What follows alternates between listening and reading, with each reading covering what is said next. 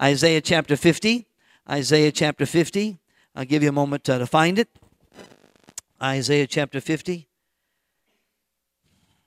I'll give you a moment to find it. Isaiah chapter 50 and verse number 3. Isaiah 50, verse number 3. Would you stand with me in honor of God's word today? Isaiah 50, verse number 3.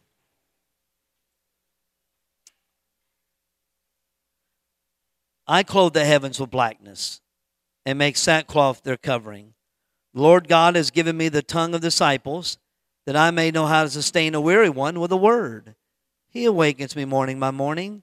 He awakens my ear to listen as a disciple. The Lord God has opened my ear, and I was not disobedient, nor did I turn back. Verse number 10 Who is it among you that fears the Lord? that obeys the voice of his servant, that walks in darkness and has no light. Let him trust in the name of the Lord and rely on his God. Behold, all you kindle a fire who walk and encircle yourselves with your firebrands, walk in the light of your fire, and among the brands you have set ablaze. This you will have from my hand. You will lie down in torment. Dear Heavenly Father, thank you for the beautiful day. Thank you, Lord, for allowing us to live long enough to see the sun come up today. Thank you, God, for your goodness and your mercy. They're like the sand on the shore, they're innumerable. Like the stars in the heavens, they are innumerable. Thank you, Lord, for the stars and for the sand. Thank you, Lord, for all the blessings that you give to us. Teach us, Lord, the difference between need and greed. Lord, help us not to mumble and grumble and murmur and complain. God, you have been good to us. Lord, there are many of our brothers and sisters around the world who will worship under trees or in buses on the ground, hoping they don't get caught. Others will be in prison, killed for the cause of Christ. Lord, thank you that we have a place to worship you. Thank you, Lord, for this opportunity. And Lord, I pray that everything I'm about to say will be ordered and directed by you. And Lord, we'll be careful to give you the praise and the glory for it. In the wonderful name of Jesus Christ. And everybody said, Amen, amen and amen. You may be seated.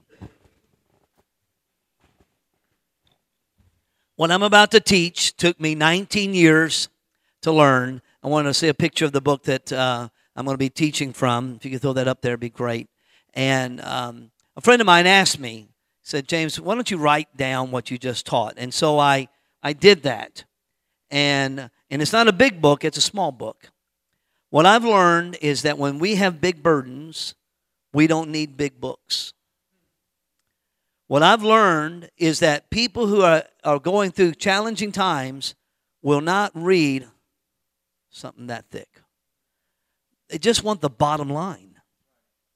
And so, um, so I wrote entitled "What to Do when the Lights Go Out." And during our fellowship time, we'll be in the back, and I encourage people to, to get a copy of it because the Lord is shaking the world. If you haven't enjoyed the last five years, you're not going to enjoy the next five. He's not finished shaking the world. He's not finished shaking our country either. We got a lot of dust we need to get out. Amen. And and so I recommend it to you, but then get a couple copies for others who don't know the Lord because if they're going through a crisis, they're more apt to listen intently or read something specifically in time of crisis than in a time in their life. And all the proceeds go to the network to help double the size of the church in this generation. What do we do when the baby dies? When there is a reverse of nature? What do we do when some Judas stabs us in the back? If you've never had that experience, give yourself some time. You might have one or two of those. It's not pleasant. Maybe um, uh, a loved one leaves for work and he or she is taking from us tragically. Uh, what, do we ha- what do we do when the job dries up and the employer says your skills are no longer needed? What do we do when the bottom falls out, when darkness comes? You know, one time Jesus was teaching and he told the story about the two houses in one storm. It's a very famous story. He said there was one house on the sand and one house on the rock, but there was one storm.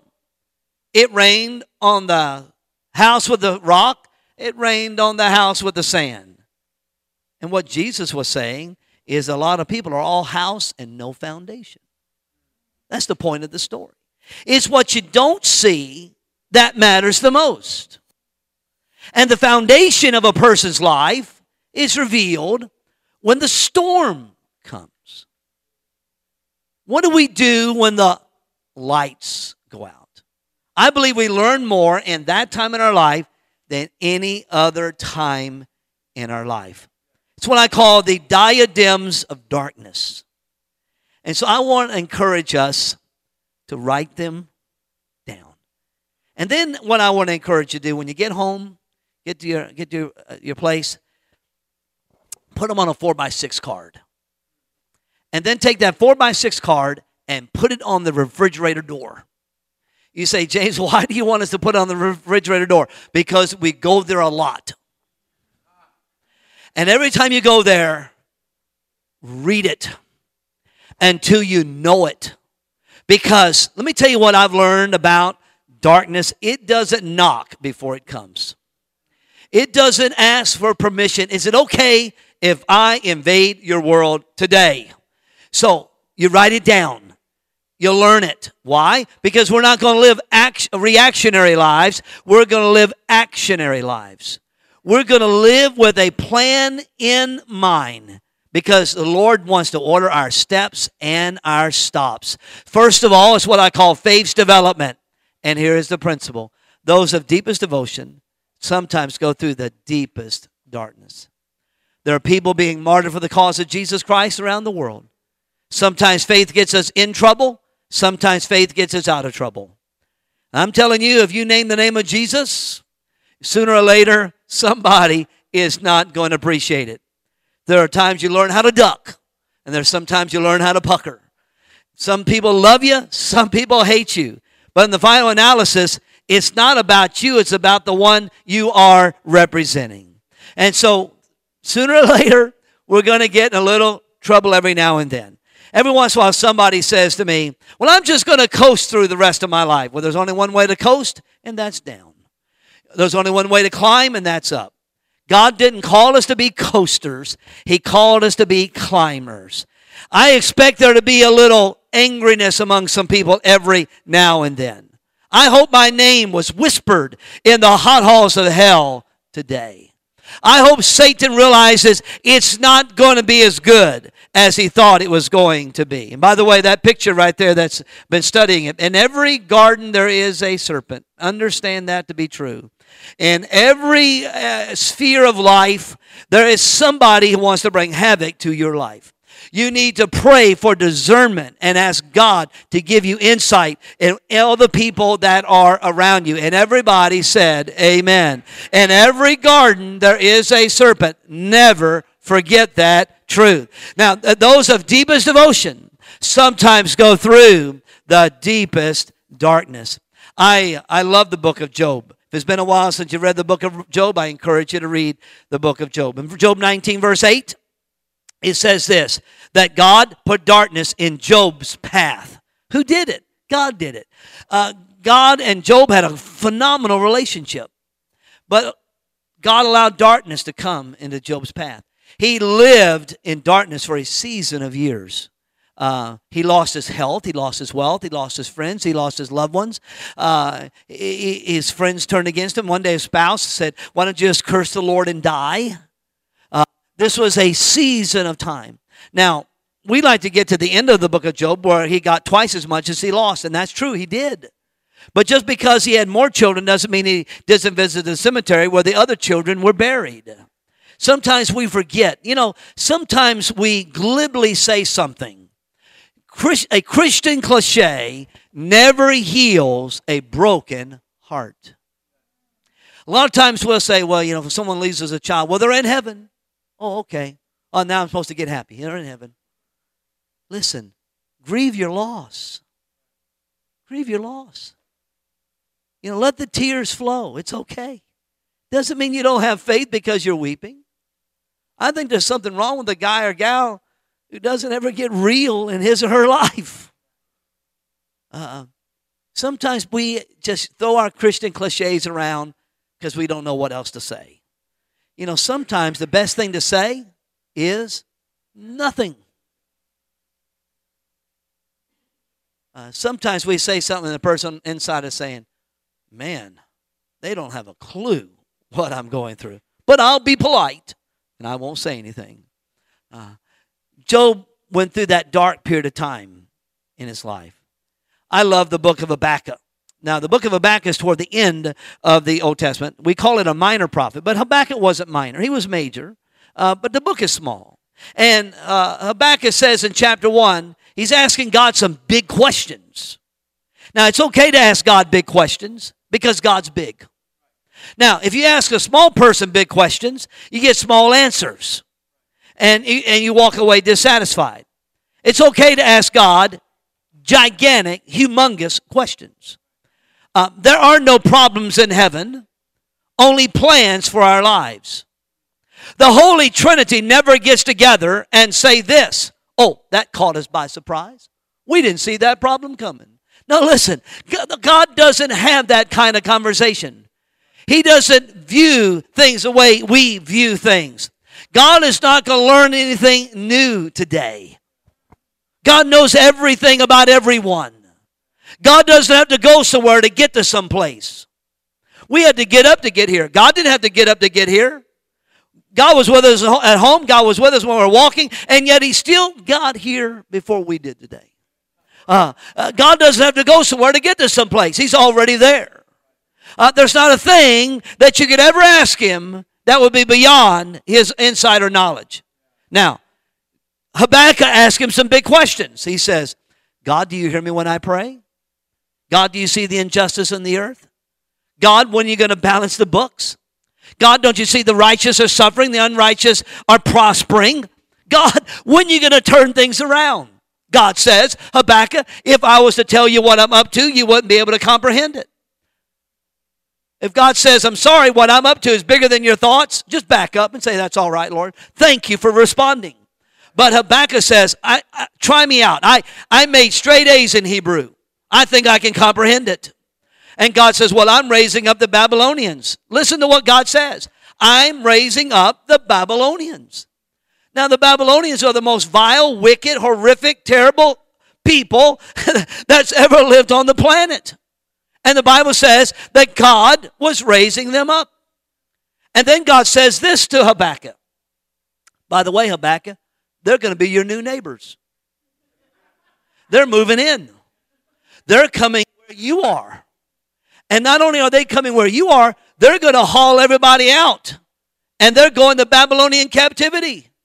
And how long did they spend in Babylonian captivity? 70 years. Now, have you ever asked yourself the question, why 70? Why not 50? That's a big number. Why not 75? Let me tell you why they spent 70 years in Babylonian captivity. Now, I didn't tell the early service this, but I'm going to tell us this this afternoon.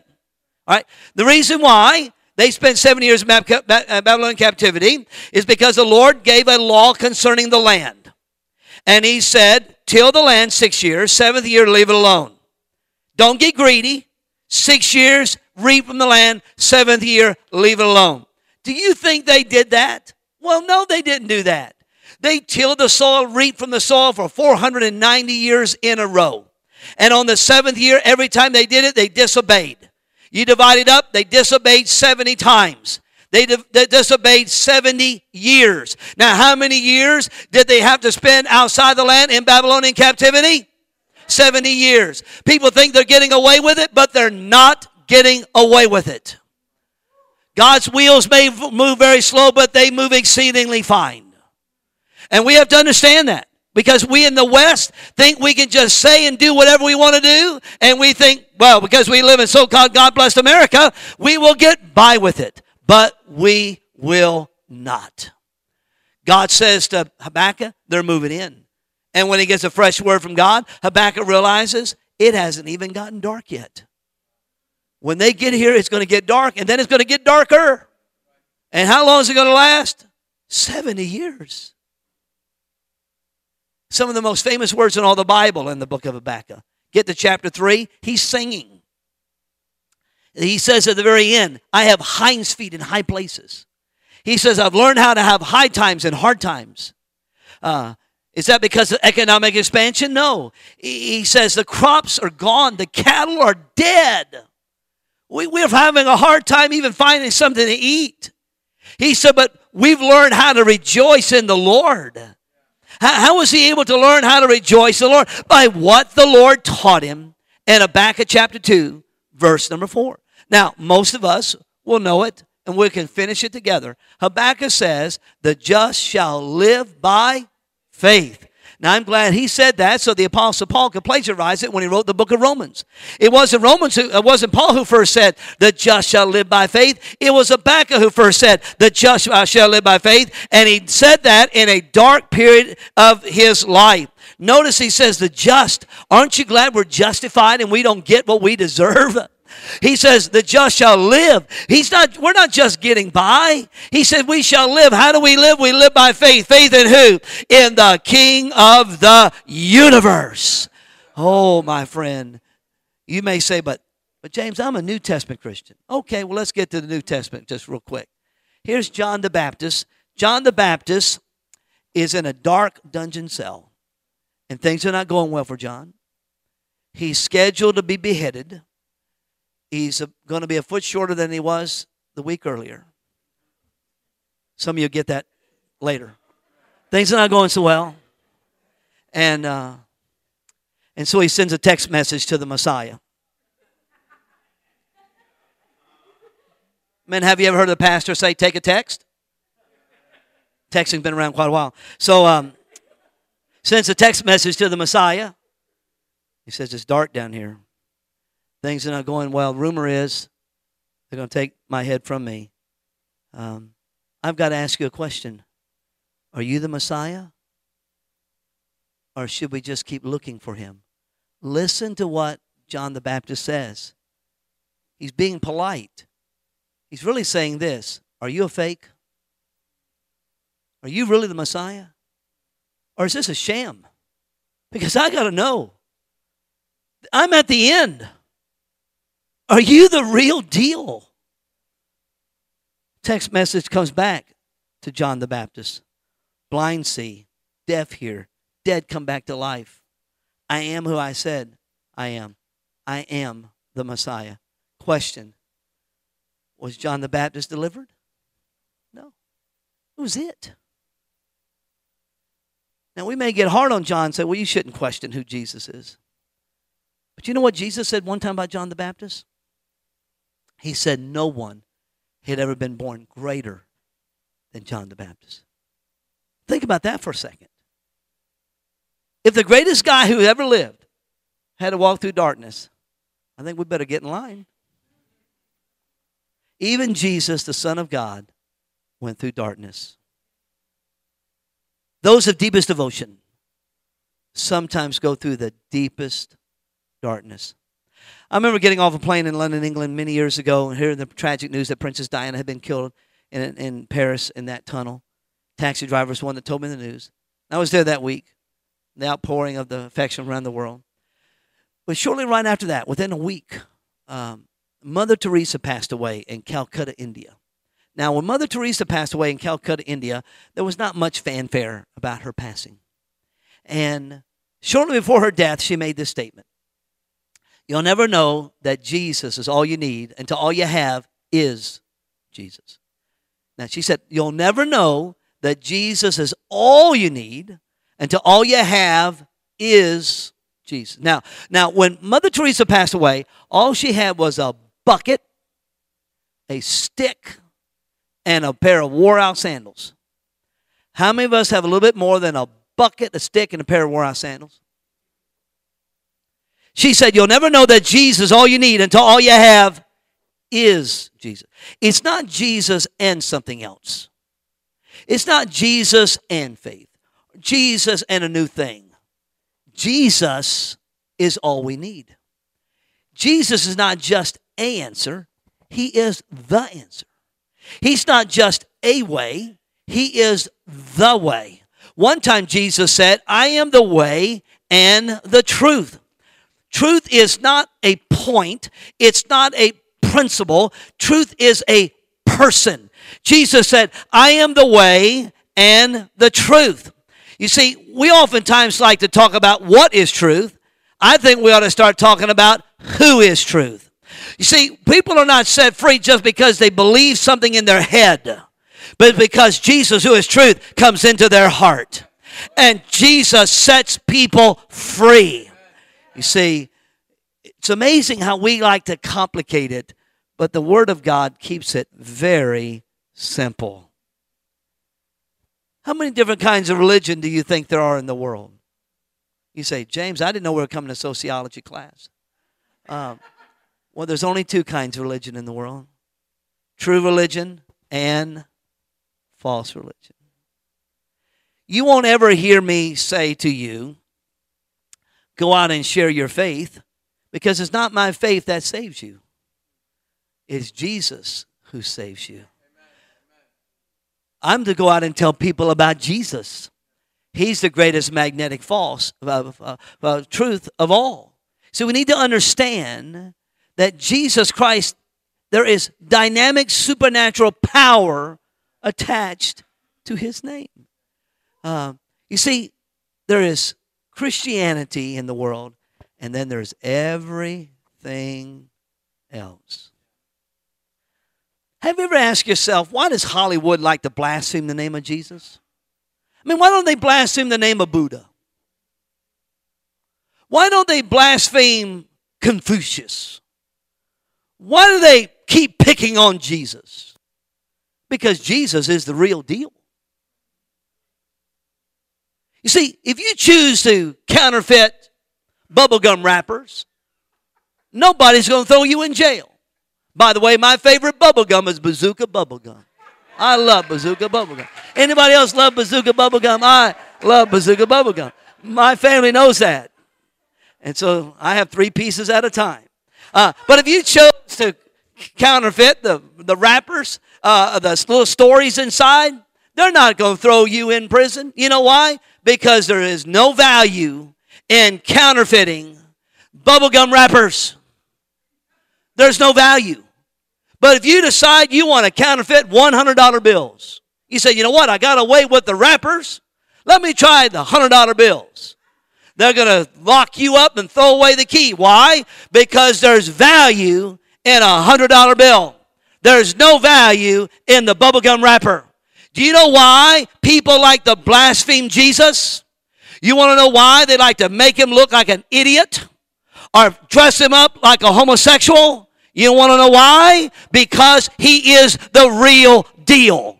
Because there is only one way to the Father, and it's through Jesus Christ, the Son of God.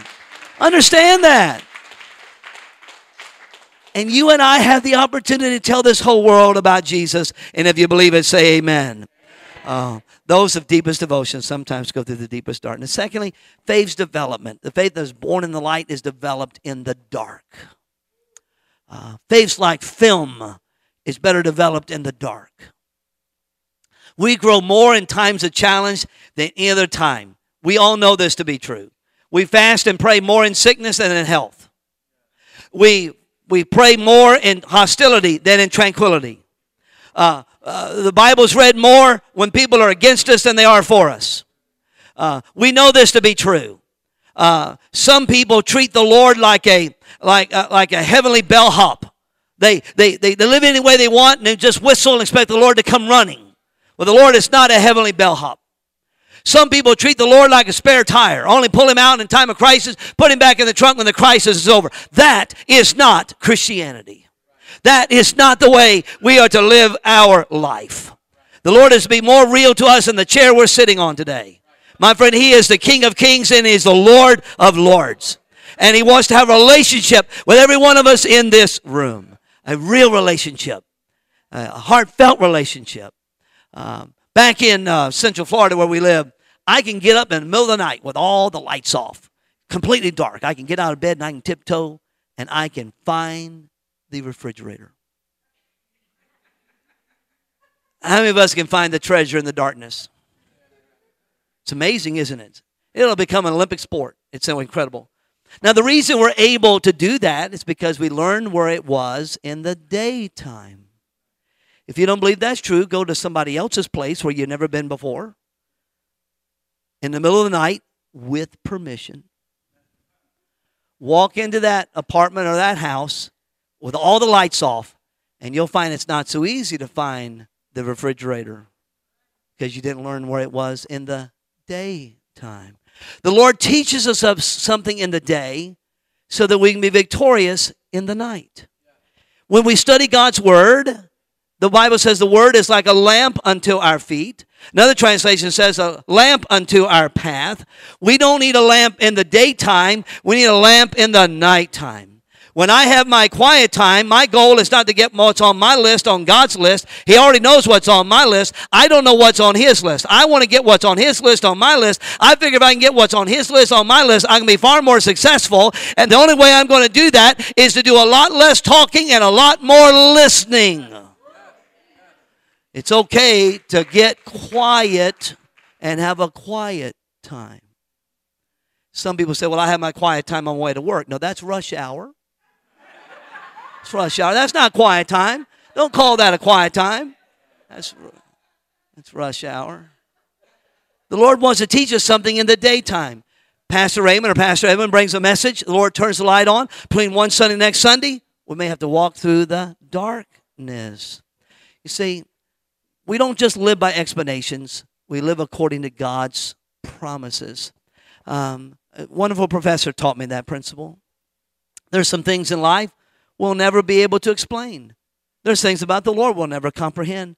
There are problems in the world that we'll never comprehend. We don't just live by explanations, we live according to God's promises. Now, ladies and gentlemen, we start living our life on the promise and we become as consistent as the promise. Where reasoning cannot wade, faith must swim. There comes a time the Lord says, get going. Now, I believe we ought to plan. I think we ought to strategize. I think we ought to think through things. I think we ought to study ourselves to death, pray ourselves back to life again. I think we ought to do all of that and more. But I also believe there comes a time God says, get going. And I will show you the rest of the plan. Uh, you see, the faith that is born in the light is developed in the dark. Number three is what I call faith's discernment. There's some things you can see in the dark that you can't see in the light. Um, it's a beautiful sunshiny day today. Don't you appreciate the sunshine today? Uh, it's a little taste of Florida. And, uh, uh, you know, that, that, that sun is, that sixth borough of New York City, is, uh, that sun is 93 million miles away. Um, it takes a, a sun ray 8.3 minutes to leave the sun to get right here downtown Brooklyn. And the reason I'm telling you that, because I know when you get up this morning, you're looking at the sun, you're kind of wondering, how long does it take for a sun ray to leave the sun to get here? Well, it travels 186,000 miles per second, 8.3 minutes from the sun to here.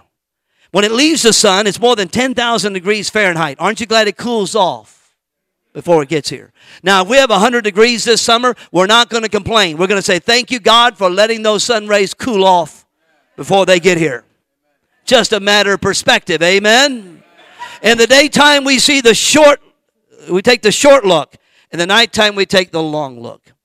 In the daytime, we get wrapped up in busyness. But when the darkness comes, we get down to business. A few years ago, NASA released a composite picture of the Milky Way galaxy. I want you to see this composite picture of the Milky Way galaxy. I love this picture. Uh, we're kind of down toward the southeastern part, part of the United States, uh, of the southeastern part of the Milky Way galaxy. The Milky Way galaxy is more than a trillion miles wide and there's more than a trillion, uh, six trillion miles wide, and it has more than a trillion planets in it, and more than 200 billion suns, most of them bigger than the sun right outside. And we're in a what we call a solar system. Solar system is a group of rocks that go around a star. And, you know, we used to have nine planets, but as we came into the new uh, century, scientists declared Pluto no longer a planet. We lost a planet. You know, when you start losing planets and you only have nine, that's not a good thing. We, we have lost 15% of our planets in the 21st century. But we're the third one closest to the sun, so we still have a little ways to go before we get to us. Um, but we're in a solar system. Now, the next time you think we're doing something big, just pull this picture out. Get a better perspective because you can't even find yourself in this picture. Now, I don't know when was the last time maybe that you took a walk in the darkness in a cloudless sky where there's no light. There's a place I go every couple years when I speak out in Arizona. It's out in the desert. I have to drive from Las Vegas to get there to speak, and there's 20 miles of land where there's no electricity, no cell phone coverage, nothing.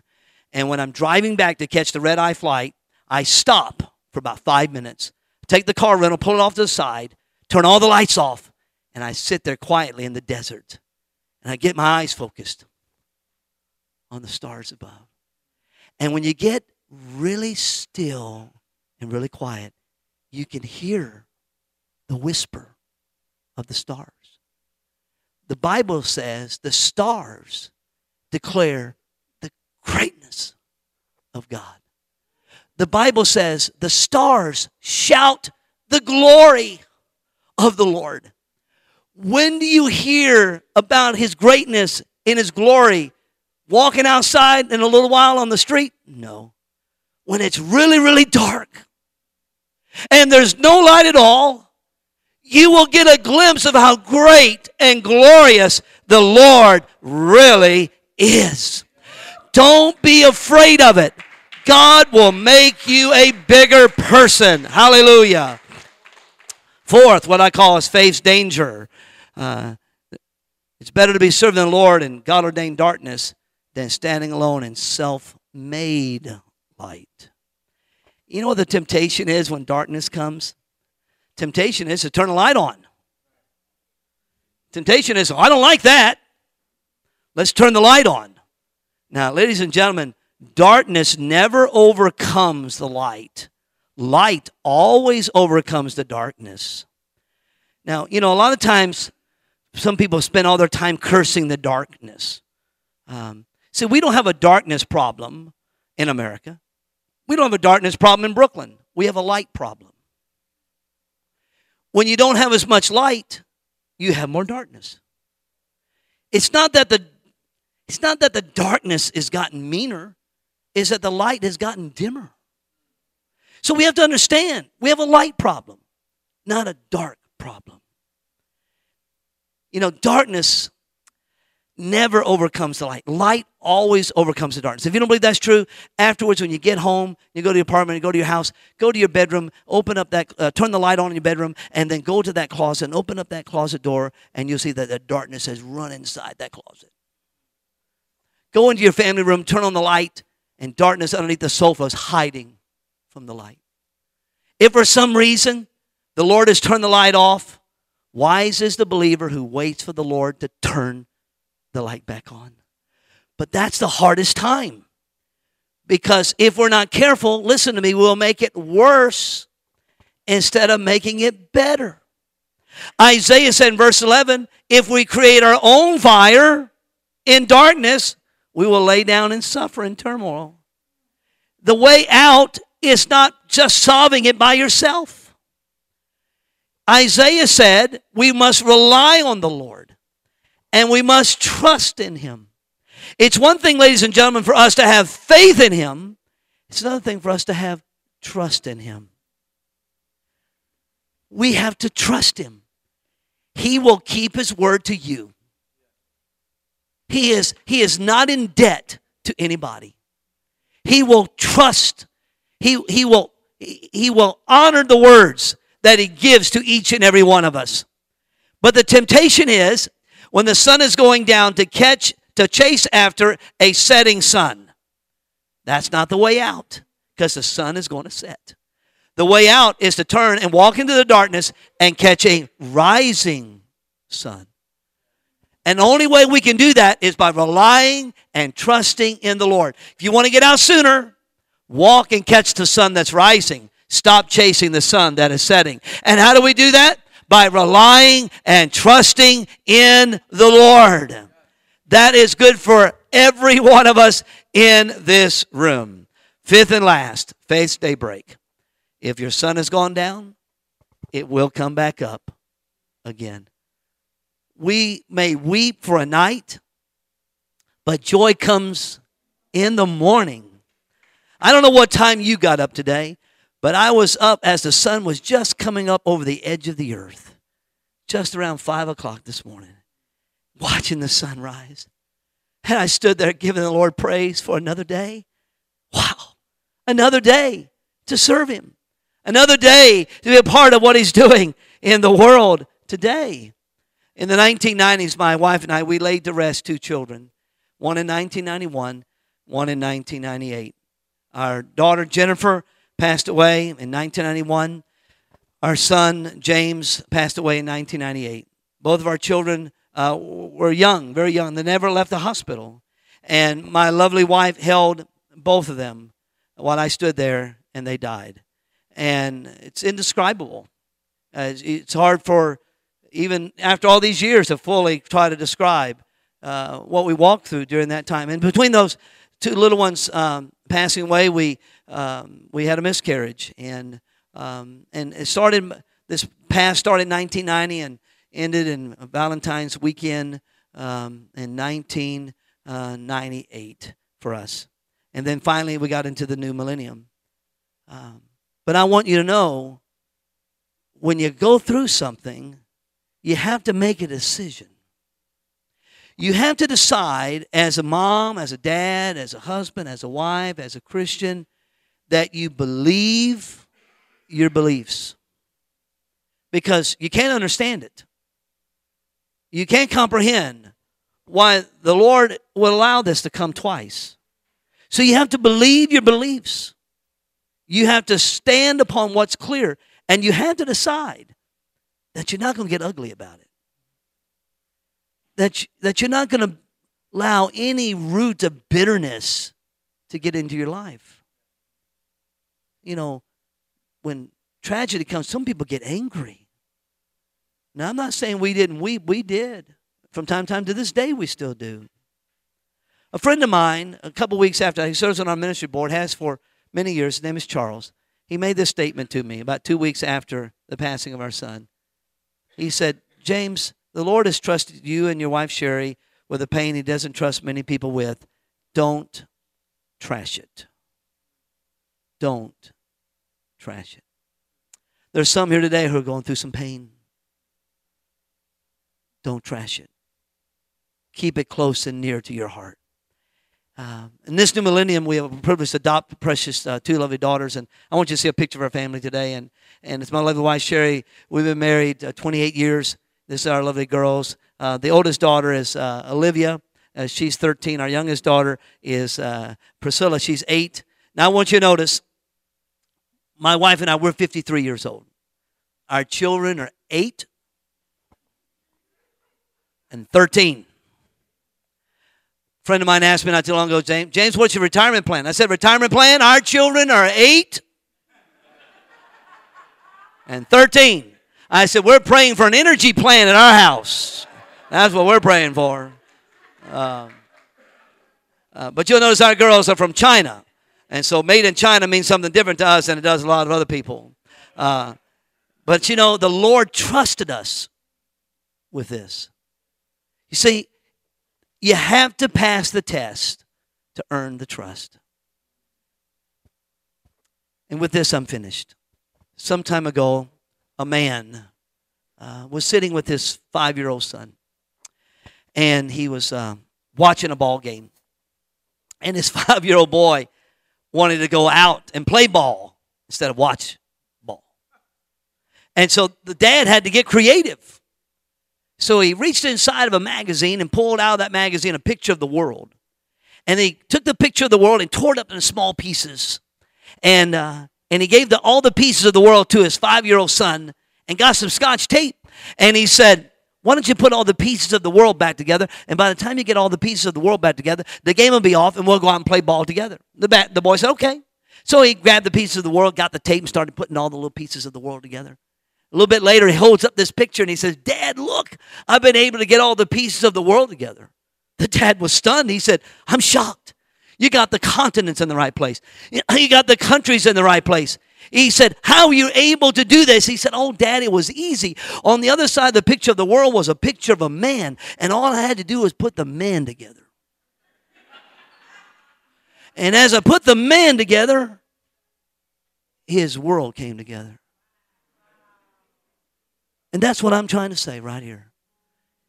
You'll never get your pieces together until Jesus gets you together.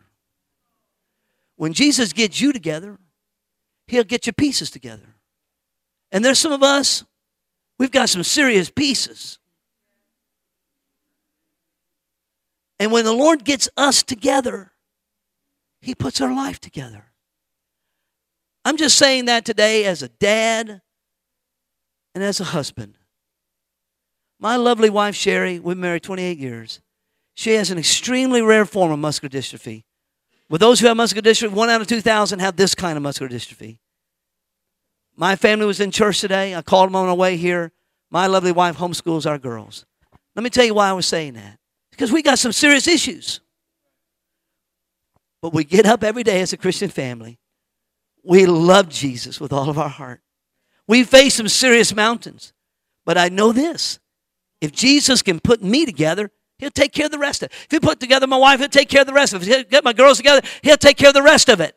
It's not about being smart enough to figure it all out. We let Jesus put us together, and all the pieces of our life come together.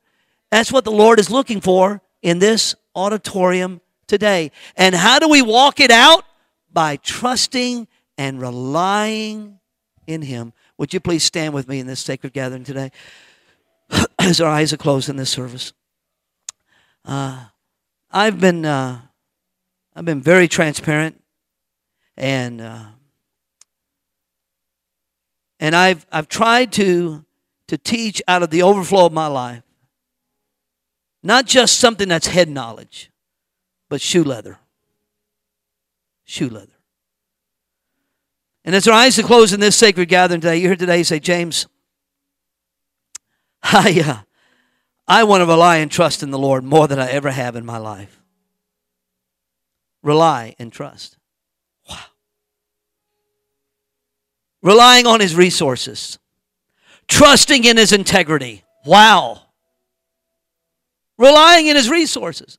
All his strength and power is to our availability trusting in who He is. Wow. In a moment, I'm going to count to three. If you can say with integrity, Lord, I, I want to rely on you more. I want to trust in you more than I ever have in my life.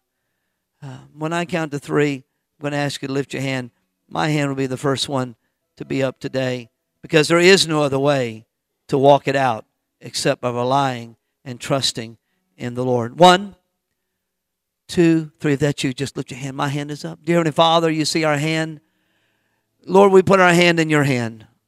We walk when you walk. We stop. We stop when you stop. We just go on a walk with you. We walk with you every day through the ebbs and flows in life, through the mountains, through the valleys, through the sunshine, through the nighttime. We walk through with you with health and sickness. When people love us, when people don't, we just walk with you. Lord, we're not going to get ahead of you. You're the leader, we're the follower. We're going to follow you every day. Lord God, we rely on you. We trust in you. You are our strength, our source. You are our everything. Lord, we give it all to you right this very moment in this sacred gathering. We thank you, Lord, for this. In the wonderful name of Jesus. Can you just take 60 seconds, lay a hand on somebody else's shoulder, and just pray for him or her today? Just, just, just take us just 60 seconds. Lord, we pray for him. We pray for her. Lord God, we don't even pretend to fully know what they are facing. Uh, Lord, we just ask you, Lord, to strengthen them from within. Lord, that you would do that work down deep inside of their heart and life. And Lord, we just uh, be careful to, to give you the praise and glory and honor for it all. Thank you, Lord Jesus. Lord, melt away anxiety, fear, and worry and dread. Take it out of my brother and sister's heart. Renew their mind, renew their spirit, renew their soul. Lord God, renew them from within, I pray, right now in the name of Jesus. Lord, we thank you for this. We give you the praise and the glory for it all. In the wonderful name of Jesus. Thank you, Lord.